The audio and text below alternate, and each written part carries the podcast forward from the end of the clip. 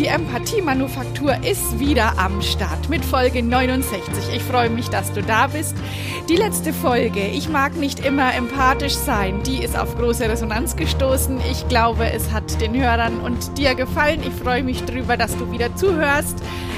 Es geht heute um die nervigen Kollegen, die nervigen Kinder und den nervigen Nachbarn. Hast du auch einen? Dann hör mal zu, was du da tun kannst. Sag mal, werden die Menschen immer nerviger oder ich immer aggressiver? Wie um Himmels willen soll ich denn reagieren? Was soll ich denn tun, wenn ich einfach nur genervt bin? Also, wenn jemand dabei ist jetzt gerade, der über die Frage hinaus sich schon mal überhaupt kein Bild machen kann, der hört die Folge davor am besten nochmal an. Ich muss nicht immer empathisch sein.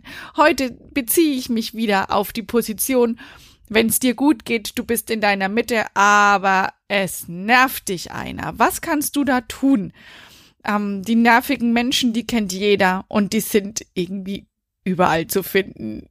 Und die gibt's in verschiedenen Formen.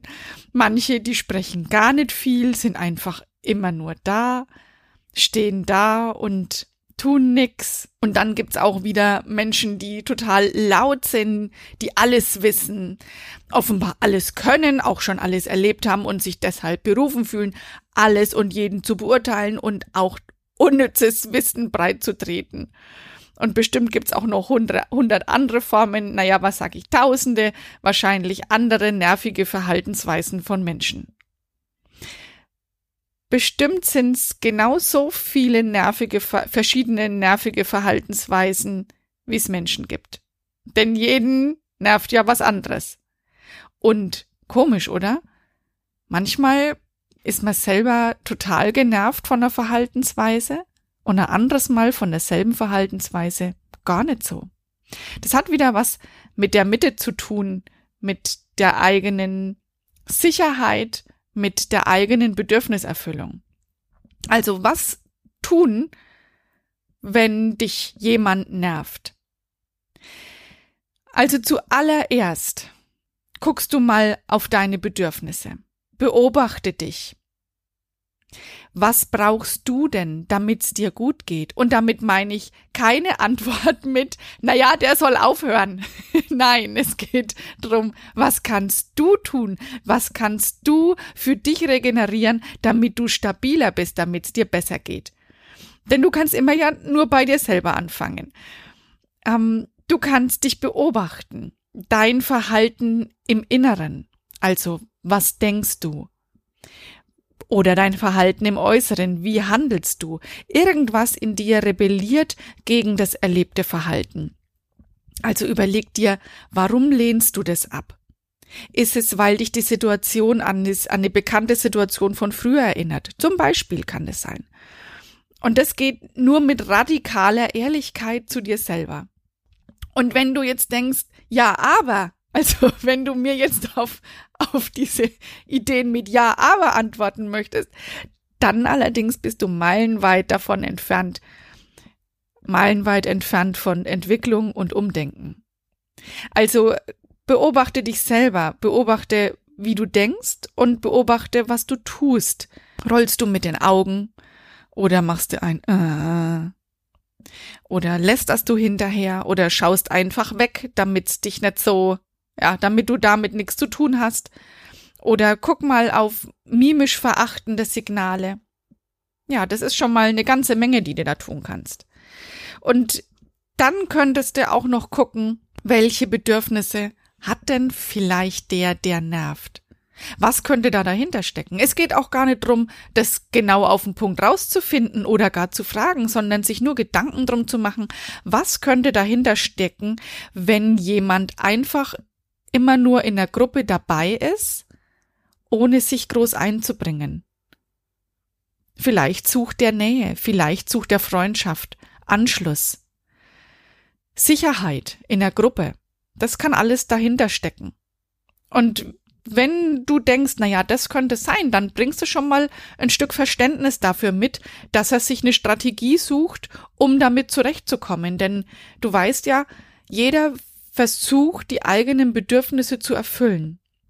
Oder wenn es jemand ist, der ganz viel redet und eben immer aufspricht, dann könnte dahinter stecken, dass er unsicher ist und deswegen mit ganz viel Stimme und mit ganz viel Einsatz die Unsicherheit übertönen muss. Und dazu könnten dann Bedürfnisse passen wie Einfluss haben zu wollen oder Erfolg haben zu wollen, Kompetenz, Stärke und Sicherheit zu erlangen. Aber wie geht's jetzt weiter? erkannt, was der andere vielleicht wollen könnte, erkannt, was, warum es dich nervt, toll, aber was fängst du jetzt damit an? Naja, ich denke, das Allerbeste ist, Grenzen zu setzen, und zwar deine eigenen. Steh für dich ein. Was ist zumutbar? Was geht zu weit? Gängelt dich der andere? Das musst du dir nur echt nicht gefallen lassen. In der Folge 25 und 26, da habe ich ähm, Themen aufgesprochen zum Nein sagen. Also kannst da gucken, wie du lernen kannst, besser Nein zu sagen, dich abzugrenzen. Also finde raus, welche Grenzen zu dir gehören. Wovon möchtest du dich bewusst abgrenzen, weil es gegen deine Werte geht? Dazu gehört natürlich, deine Werte zu kennen.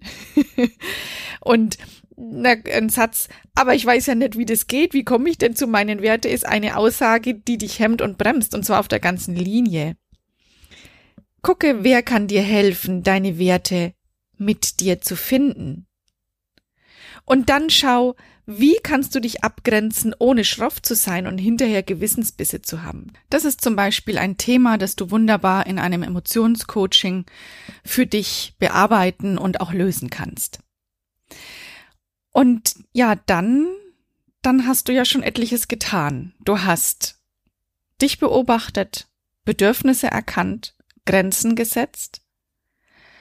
Und jetzt kommt was, das ist, glaube ich, das Schwerste von allem. Finde doch mal raus, was du von der Nervensäge lernen kannst.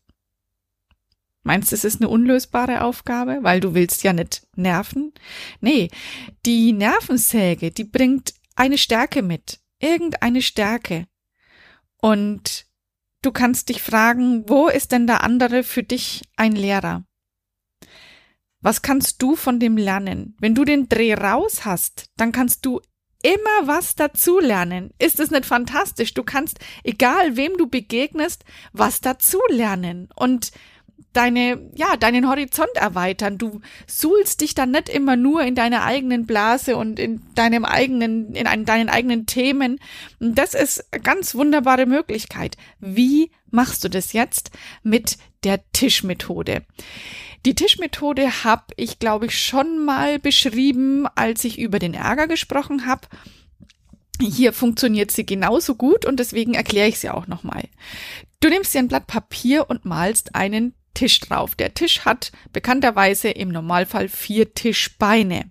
Und auf die Tischplatte schreibst du entweder den Namen der Person, die dich nervt, oder einen übergeordneten Begriff der Menschen, die so nerviges Verhalten zeigen, also zum Beispiel die Aufsprecher. Ja? Und auf die Tischbeine schreibst du, was so eine nervige, so ein nerviges Verhalten aber Gutes mitbringt, zum Beispiel Beharrlichkeit und Ausdauer. Offensichtlich, weil sonst würde er nicht nerven. Guck mal, was du da finden kannst. Vier Dinge. Und es ist auch wichtig, dass es vier Dinge sind, denn nur dann kann der Tisch stabil stehen. Und was dann passiert, ist total cool, denn du entdeckst in dem Moment positive Aspekte. Und die sind so notwendig, damit du überhaupt empathisch reagieren kannst. Wenn du nicht ein bisschen was Gutes im anderen sehen kannst, wirst du auch nicht empathisch sein können. Also probier's erst gar nicht.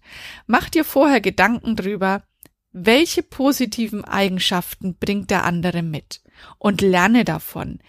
Zieh für dich was Positives raus Und auf einmal kannst du deine Perspektive ändern. Du veränderst die Sicht auf die ganze Sache. Du bekommst eine Draufsicht wie der Adler, der von oben auf eine Situation draufschaut. Und das ist das, was du gebrauchen kannst, damit du dich stärkst, damit du sicher stehst und dann auch ähm, gelassen und souverän, ohne schroff zu sein, reagieren kannst. Ja, und das ist es. Klingt ziemlich einfach, ist eine ganze Menge Arbeit, eine ganze Menge Denkarbeit. Und ja, um die kommst du nicht rum. Die darfst du dir machen. Ich wiederhole noch mal kurz. Beobachte dich und guck, ob dein Verhalten angemessen ist. Und ändere gegebenenfalls da was dran. Erkenne deine Bedürfnisse und die des anderen. Setze Grenzen, und zwar deine eigenen. das ist super wichtig. Und dann Finde mit der Tischmethode raus, was du vom anderen lernen kannst. Ach ja, und jetzt fällt mir noch ein. In der Situation, in der du genervt bist, versuch nicht gleich rauszufinden, was da, was da los ist.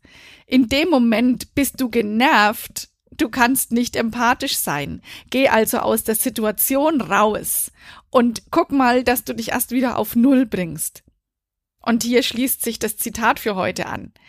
Wenn ich genervt bin, möchte ich nicht reden oder angefasst werden oder etwas gefragt werden. Ich will einfach nur ein- und ausatmen.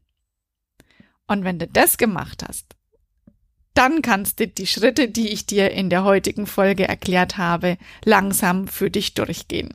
Jetzt habe ich gesagt, das Zitat flechte ich hier mit ein. Ich habe keine Ahnung, vor wem es ist, aber es hört sich gut an, denn du musst innehalten, damit die Ruhe dich einholen kann. Ich wünsche dir eine super coole Zeit bis zum 25. Oktober. Da kommt die nächste Folge der Empathie Manufaktur raus. Ich bin für dich da, wenn du Themen für dich lösen möchtest im Emotionscoaching oder gewaltfrei kommunizieren lernen. Da kannst du super viel über dich rausfinden und erfahren und auch auf die Gefahr hin, dass ich am Schluss nerve, weil ich immer das Gleiche sage. Teil den Podcast, abonniere ihn und empfehle mich weiter.